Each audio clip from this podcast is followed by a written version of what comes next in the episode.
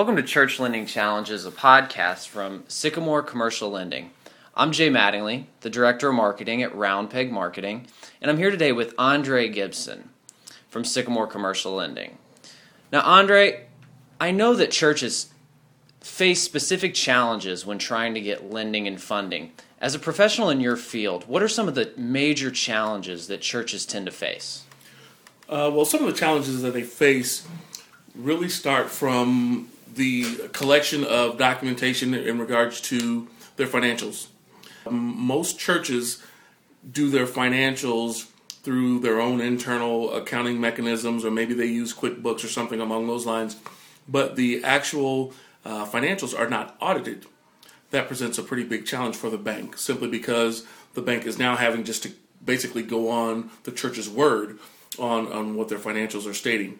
So one of the most important things that we try to coach our um, our churches when we work with them is to make sure that they have their uh, even if they do use QuickBooks or some other kind of uh, accounting software that they do go ahead and get those financials audited so it makes a, paints a better picture for the bank.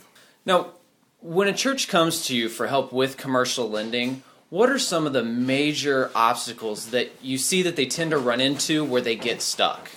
Mainly, the, the biggest thing would be um, just the amount of revenue source.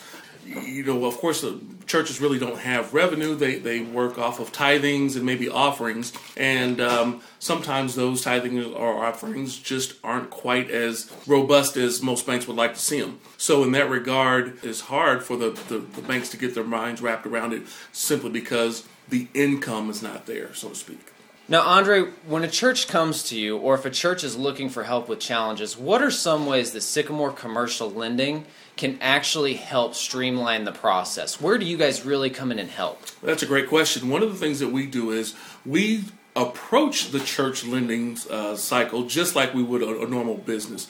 So we're going to try to take all their financial information we put it into our in-house workbook, which is basically like a field underwriting uh, exercise that we go through to try to make sure that we've got the proper debt service ratios that the banks are looking for, making sure that we've got the proper collateral positions. We want to make that church, it's our job to make that church, or at least present that church in its best light. And that's what we try to do. So we treat it much like we would just a normal business. If a church is interested in learning more information or would like to get in contact with you or someone else at Sycamore Commercial Lending, how can they best reach you? Well, they can reach us at our website at www.sycamorecl.com or they could give us a phone call at 855 844 9254. Thanks again for joining me, Andre. Again, this has been another episode of Church Lending Challenges.